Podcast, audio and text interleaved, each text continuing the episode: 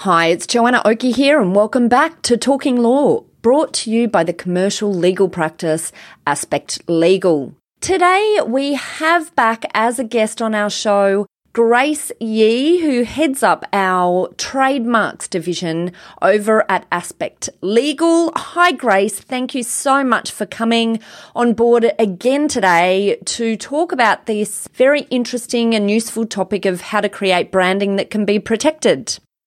Good to be here, Joe. I'm excited to talk about trademarks with you.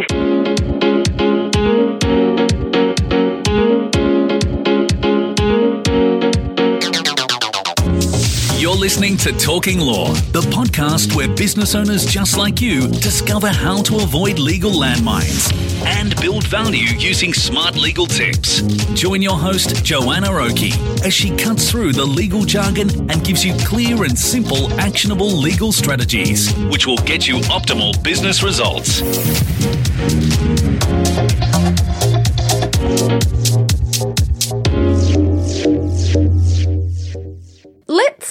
First start off by mm. talking about why we're talking about these topics. So, uh, as I said, today we're talking about how to create branding that can be protected. And I guess the reason that you and I really wanted to have an episode all devoted entirely to this mm. area is because it's a question and an issue that pops up again and again and again and again, right? Absolutely. And I guess it's really good to have in the back of your mind what it is from a legal point of view that makes a trademark more likely to be able to be protected, especially when you're at that brand development phase. And it can be quite interesting to know that the sorts of things that we're looking for as lawyers is completely different, maybe, to what someone who is more in the creative side of things might be looking at. So, yeah, yeah. Let's, let's get into it. That's a great point. And I guess the issue mm. quite often comes when clients and, and often they may not be clients of ours at that time, but um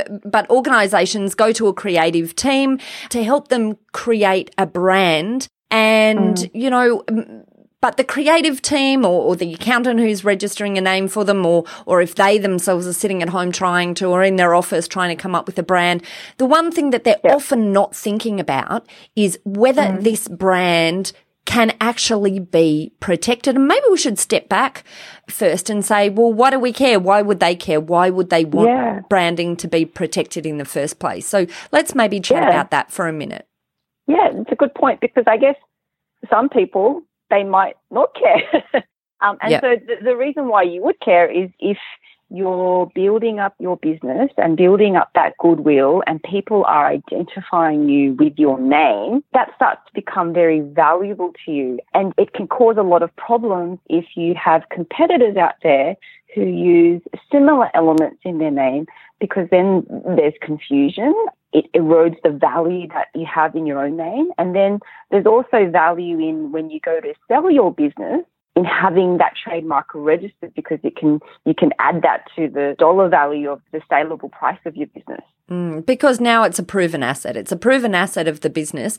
And of mm. course, there's all of these other elements that relate to the commercial use of a brand once it's been registered. And in fact, over at our uh, show notes, we'll put a link through to ways that you can get yourself a trademark information pack. If you're interested mm. in finding out what the benefits are of trademark registration and why the hell you might bother with trademark registration, so I think we'll throw that in the show notes as well so people don't have to take this all in in one podcast. But generally speaking, whether you're a small business or a large business, whether or not you're coming up with a brand for a product or the brand relates to the business as a whole, brand mm-hmm. protection is an important way for you to stop competitors from using a mark that's too similar for similar sorts of goods or services that you're selling under that mark. And I think in essence, that's why many organizations seek to protect their brand and lock in their marketing spend, basically. So, mm,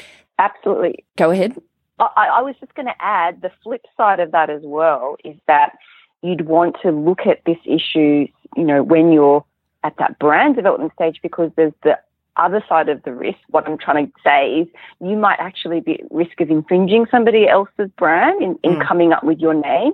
Yep. And you'd want to know that risk before you walk into that yeah yep. potential legal minefield. That's exactly right. So, you know, trademarks really help you, well, obviously protect a brand once you have it, mm.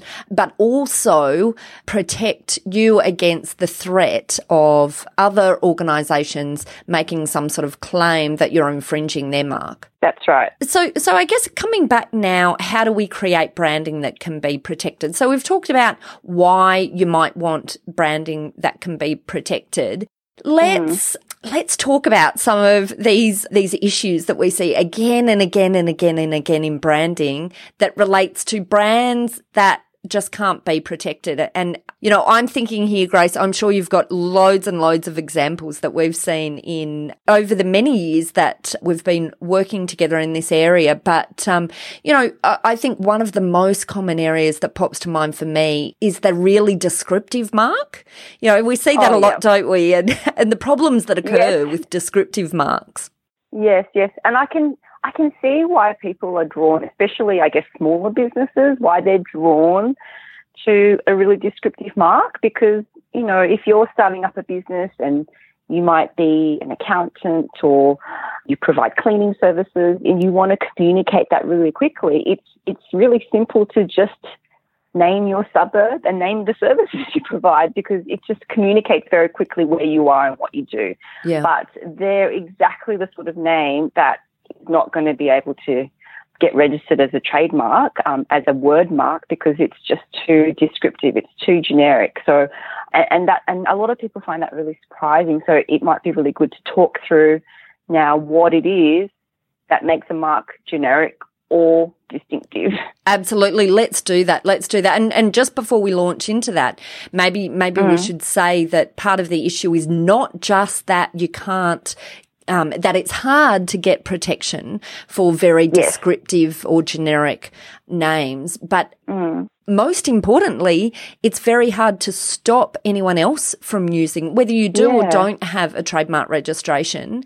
It can be very right. difficult to stop anyone from using anything similar. Yeah. So, anyway, let, yeah. Let's mm. launch into examples. What is a descriptive or generic mark and why is it an issue? Yep. So um, I like to say that the, the, the, quick way of testing is my mark too generic is to ask yourself whether the words that are contained in your mark, whether they describe any characteristic of the goods or services. So if they describe the nature of the services or goods that you're providing or the quality or where they come from, those sorts of things, then it can be quite clear that the words are, are too generic. And, and when we talk about marks being generic or distinctive, we're, talk, we're talking about a spectrum. We might have mentioned this in a previous podcast, but we're talking about a spectrum. It's never black and white. It is somewhere on a spectrum. And at one end, you'll have highly generic, highly descriptive words. And we don't want the marks to be up that end. Um, and up the other end, we have highly distinctive and unique marks and words. And most marks will fall somewhere on that spectrum, but you want to fall sufficiently enough up the distinctive end that you're able to be granted a trademark registration. So I might just give some examples of what the sorts of words might be that would fail for being too generic. So some examples that come to mind would be things like white creamy milk if your product is milk because both the words white and creamy describe the milk, mm. or if you're a dentist, calling yourself the good dentist, or maybe the suburb and then dental surgery. So those sorts of words are too descriptive. And then words um, like perfection or excellent, those sorts of words fail because they praise your goods and services. And, and so when we say that these words fail, the, the reason why they're failing, and, and I think it can be helpful to know the reasoning behind this sort of thing. The reason why these words will fail is because once the trademark office grants anyone a trademark registration, essentially they're giving them a monopoly over those words, which then gives them the exclusive use of those words in relation to those goods and services. So, in effect, if they gave someone the ability to own the word white creamy milk for milk, it would give them the ability to stop any other trader from using the words white or creamy, even if it's in their marketing to describe um, their milk products. So those sorts of words should be freely available to anyone when they're referring to their goods and services. So mm. this is what we're what the reasoning is behind this. Great. Okay. So, so let's maybe, uh, so I think we've sort of set out the issues, you know, and mm. if you're if you're involved in the creative development process at all for brands or you're a business yourself and you're looking at either developing a brand or, or, rebranding for a business, hopefully it's been clear to you here that one of the elements that you need to try and stick away from is generic sort of descriptions. And of course, marketers, mm. marketers love the concept of generic descriptions often mm. because it makes it really clear what your brand is talking about. But I guess we say from a legal perspective, maybe let mm. your tagline do some of that work in tying back that descriptive element, you know, mm. come up with a name that is hmm. protectable mm. and then use a tagline if necessary to then link mm. that back to exactly what you're doing. So let's talk about what's good to include in your branding in order for it to be distinctive. Yeah, yeah. So, so the sorts of marks that are up that highly distinctive end of that spectrum are completely invented words. So words that don't exist in the English language or any language at all. Mm-hmm. If they're completely invented words, then obviously nobody else is using that word. And so no competitor would have need to use that word, and those sorts of marks are immediately protectable. So the sorts of words that come to mind are, are things like Adidas, where it's a combination of of the initials of the founders of Adidas, and or, or words like Skype, which means um, Sky peer to peer. So these sorts of words that are invented um, are, are, highly distinctive. Mm. Great. Okay. All right. So coined or invented words are good. Big tick there. If you if you can come up with a coin or invented word, then this sort of word is going to be immediately protectable. So big tick here for coined or invented words. What's the next element that organizations could think about when coming up with branding mm. that is good from a distinctive viewpoint? Yes. Yeah. So, so what we call them arbitrary words or expressions, but so it ties back into what we're talking before about generic words where it's highly descriptive. These arbitrary words are really distinctive because these words have nothing to do with the goods or services that are being provided under that brand. So a common example that I give, Apple, because everybody knows Apple, and Apple obviously has nothing to do with computers or phones, so it's highly distinctive. Another computer or phone manufacturer wouldn't have need to use the word Apple to refer to their products.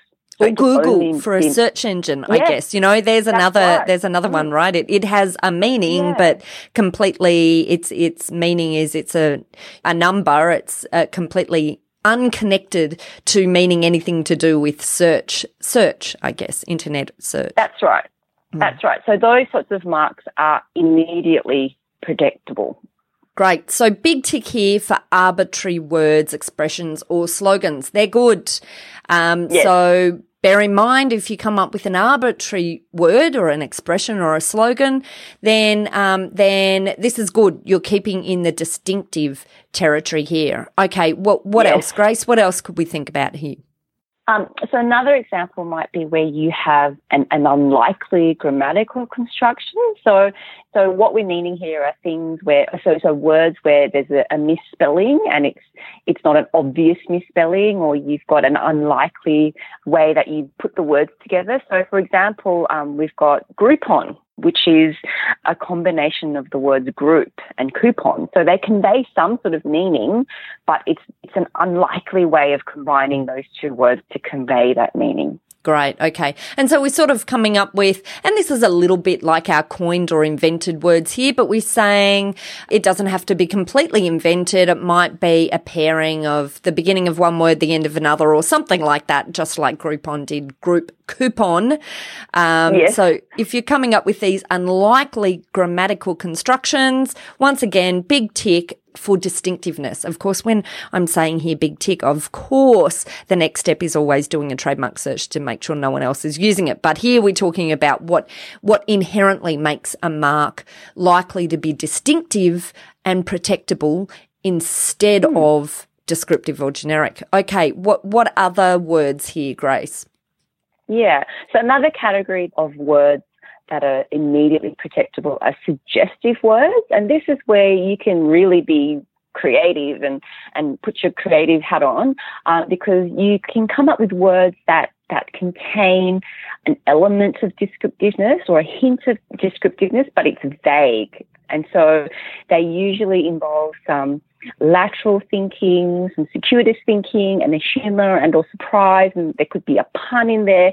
And what I guess people don't gravitate to these sorts of marks because you need to then um, really educate your market to know what it means. But mm. these sorts of marks are, are highly distinctive. So an example that we might give, give here is the mark Twitter because it describes the services as providing a, a, short burst of inconsequential information, and, and they use that image of a bird to t- tie it back into that word Twitter. But in and of itself, Twitter doesn't actually describe the services that they're providing in a direct way. So mm. this sort of mark is immediately protectable. Mm-hmm. Okay, all right, great. Mm. And uh, I think in all of these elements that we've been talking about, not only are these marks protectable, but given the creativity of them, quite often they make it a lot easier for you to be able to stop anyone from using anything similar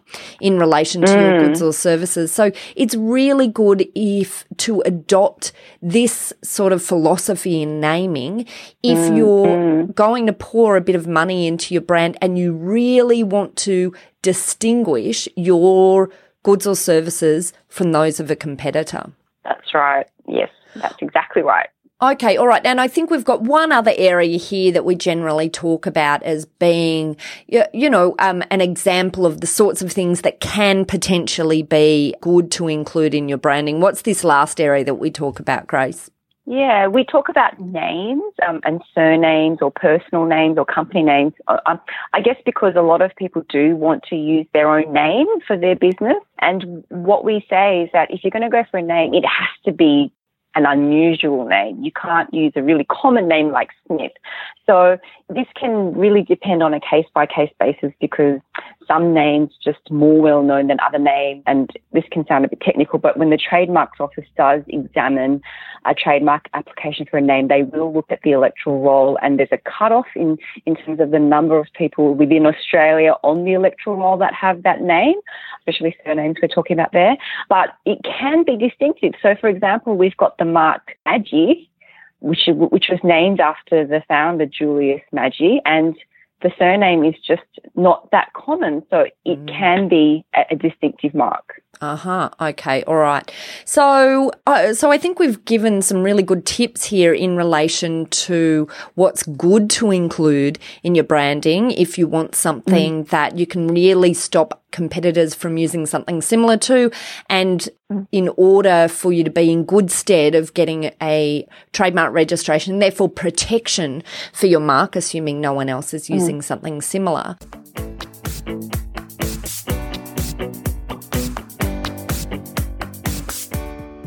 So let's take a short break. When we get back, Grace talks to us about the elements that you should avoid including in your brand name in order to keep it distinctive and protectable. We'll also drill into the importance of making sure the legal considerations are dealt with early on in the brand development phase.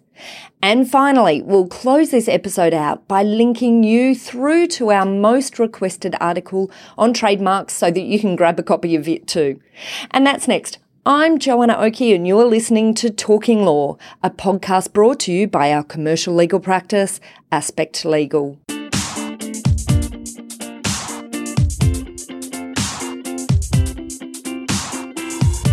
Team at Aspect Legal specialises in providing trademark registrations and general advice on brand protection and commercialisation for companies and individuals based anywhere in the world. So if you work in creating brands or logos for businesses, or if indeed you're a business needing assistance in protecting your brand, we offer a free 15 minute consultation with one of our lawyers to discuss how we can help you or your client. We also provide free trademark packs if you want to get a bit of an understanding of the process and the timelines. And of course, we do more than just trademark registrations. We work with our clients on a range of issues to assist them in making their trademarks work for them. So if you want to find out more, pop us an email at trademarks at aspectlegal.com aspectlegal.au or head over to our website at aspectlegal.com.au to book in a free consultation with one of our specialist lawyers.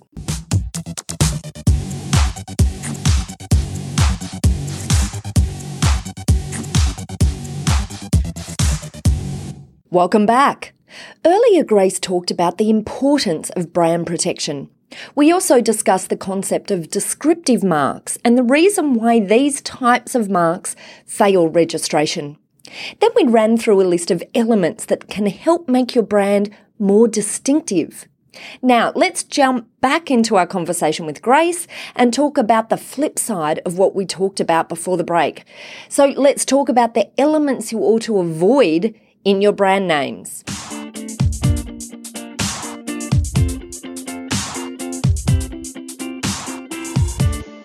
Let's mm. maybe talk about now on the flip side what isn't good. And I guess the first one, the first one we always have to talk about is the purely descriptive or generic marks. And we talked a little bit about that right in the beginning of this podcast where mm. we, we suggest that you keep away from geographical origins or characteristics of the goods or services, like the good dentist you were talking about, Grace. Yes, yep, yep. So those sorts of words, no, no, don't go there. we'll have bad news for you. and it'll be hard to stop copycats, you know, that's the reality as well. That's right. All right. So so we've covered off purely descriptive or generic mm. marks. What else yes. isn't good? Yeah, so it's a common theme and and I've mentioned it before, but so common surnames they're they're no good. They're too hard to protect. Mm-hmm. And and as I mentioned, it'll depend on the number of people on the electoral roll. Another sort of mark that is hard to get are when you have acronyms or or numbers in your mark, so short combinations of letters and numbers. If those if that acronym has a really obvious meaning in your industry or market and everybody knows what that acronym means, again, because it's too descriptive, it can fail and, and not be registrable for that reason. Mm. And look, I think the mere fact that we're talking here about short combinations of numbers and letters on their own also means that quite often, even if you could pass the distinctiveness requirement in relation to mm. the mark, you're probably mm. dealing with other marks on the trademarks register that are going to be considered to be too close anyway, because Yes. There's only so many permutations and combinations of short combinations of numbers and letters that can be arrived at. So, you know, often they are just if you can get them registered, you still can't because they'll be blocked by other marks on the register. That's right. That's right. And that's possibly another podcast in and of itself to talk about the issue of having marks on the register that are too similar. Yeah, absolutely, absolutely. Because yeah. there are ways to deal with this, and we deal with this all the time, mm. Grace. You know, and and it's yes. all about filing strategy, but you need to understand what you're doing before you go down that path. Otherwise, you're just throwing throwing yes. money into useless applications. Mm-mm. Yeah, and even exposing yourself once you're on the yeah. register as applying for a mark to possible infringement actions if someone else um, feels right. that you're too close. Oh, I just thought I'd mention that all of this, what we've been talking about in terms of distinctiveness and descriptiveness of marks, um, we've been purely talking about it from the point of view that the mark in question is a word mark. But the same sort of considerations can apply to other types of marks because, of course, in case we've never talked about specifically, you can have all sorts of different types of trademarks. So mm. you can mm. have an image that can function as a trademark, and even some more unusual types of trademarks are colors and and sounds and aspects of packaging, which which are very unusual, but the same sorts of considerations would apply. So, say, for example, if we're talking about an image, we would still be looking at that spectrum. Is it highly descriptive or is it distinctive? And for example, if you had a very ordinary image of a car with just plain borders and then something like that, so something very generic, it would, it might not be able to be registered for, for a car sale business. So the considerations might be slightly different, but it's the same general concept. Mm-hmm. I think that's a really good point. That's that's an excellent point here in relation to logos because you're right. We have been talking about words here, but you know, a high percentage of the marks that we deal with registration of have a mm. strong component of a logo or some other mark, some other element that contributes to the mark. So, um, it certainly it's important for organisations to understand what they're doing as they're creating the logos, um, as well as the names that go together yeah. to create the brand and the mark for a business. Yeah, that's right. Lots to think about. There's a lot to think about. And look, let's just address the issue here that it sounds very complicated. We've just talked about a lot mm. here about what's good and bad in branding. Mm. And, you know, I think quite often it can be a confusing area when someone, when an organization is trying to come up with a brand or a new brand, mm. rebrand for mm. either a product or a business. Often there's a lots of considerations that need to be made. But, yes. but I think our point is don't make these legal elements the last consideration. Yes. Because absolutely. it just costs everyone time and money. Yes. If you leave these legal considerations right to the end. And, and really the best way to do it is to team up with your legal team. You know, we work with a lot of um, creatives in helping them do get clearance for the concepts that they're coming up with so that the end mm. customer or client is only being provided with the final concepts that actually could be chosen, could be protected, won't end them in some sort of litigation for, mm. you know, a trademark infringement action. But yes. You know, and we have so many stories, don't we, Grace, of yes. clients coming to us, new clients coming to us, and we find that they've spent a lot of money in concept development on concepts that just will either A, land them in trouble or B, just won't be protectable yeah. for them. So they won't be able to protect that marketing spend. Yeah, and it's not nice to be the bearer of bad news. And, and we don't like it. We we want no, we want to be like you know the the good the good news beacons. That's right. right. Yeah, if, if, only all creative ad agencies had a lawyer that they could speak to and just yeah. say, "Could you just have a quick look yeah. at these names and give us your feedback?" Because we're looking at it from a completely different perspective. And I guess we need to work together because yeah. we should be involved at that early yeah. brand development stage because we can give you some really valuable insight. Mm. I guess if you are that creative group to give that value to your client, um, or if you're creating the name for your own business, we can really help you at that early stage to come up with a name that is less likely to have issues down the track. Yeah, exactly, exactly. All right, good. Well, look, thank you so much for your time here, Grace. We talked about this area of creating branding that can be protected, as I said in the beginning, because we are asked about it all the time. And we mm. have an mm. article where we set out each of these elements and we'll refer in the show notes to this article because the article also creates a little bit more detail and, and it's a good sort of checkbox exercise for you if you're involved in creating branding, either for your own business or if that's a service that you provide f- for your customers. Mm. So we'll link to that in the show notes. And I, I think this is, Grace, you've told me that this is one of the most requested articles that we've produced. Yes. Is that right? That, yes, it is. so we feel good getting the message out there because we really prefer to be the bearer of good news rather than bad news. Mm. And, you know, once people have poured a whole heap of money down the drain, coming up with marks that will land them in hot water A or can't be protected B. There's nothing that can be done other than abandoning the mark and starting the process all again. So hopefully this has given you, the listener, a good outline of the sorts of things that you need to consider in terms of creating branding that can be protected.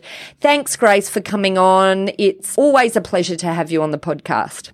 Thanks, Joe. I hope everyone found it helpful. Great. Okay. All right. Look, if you'd like more information about this topic, head over to our website at talkinglaw.com.au. There you'll be able to get a free download of this transcript. We'll also provide some links through to our article on how to create branding that can be protected that has the checklists of things to include that are good and things to avoid that are bad. And on that page, we will also provide links to our trademark kit. If you're interested in talking to someone about trademark services in the trademark kit, we provide some documentation that helps you understand what the benefits are of trademark registration, how the trademark registration process works, and what some of the myths in the trademark areas, because we're always out here busting myths.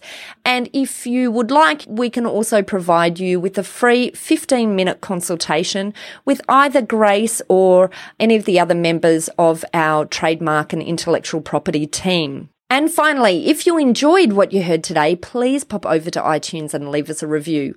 Thanks again for listening in. You've been listening to Joanna Oakey and Grace Yee on Talking Law, sponsored by the commercial legal practice Aspect Legal. See you next time. Thanks for listening to Talking Law. Tune in next time for more smart legal tips and tricks to keep you clear of those legal landmines.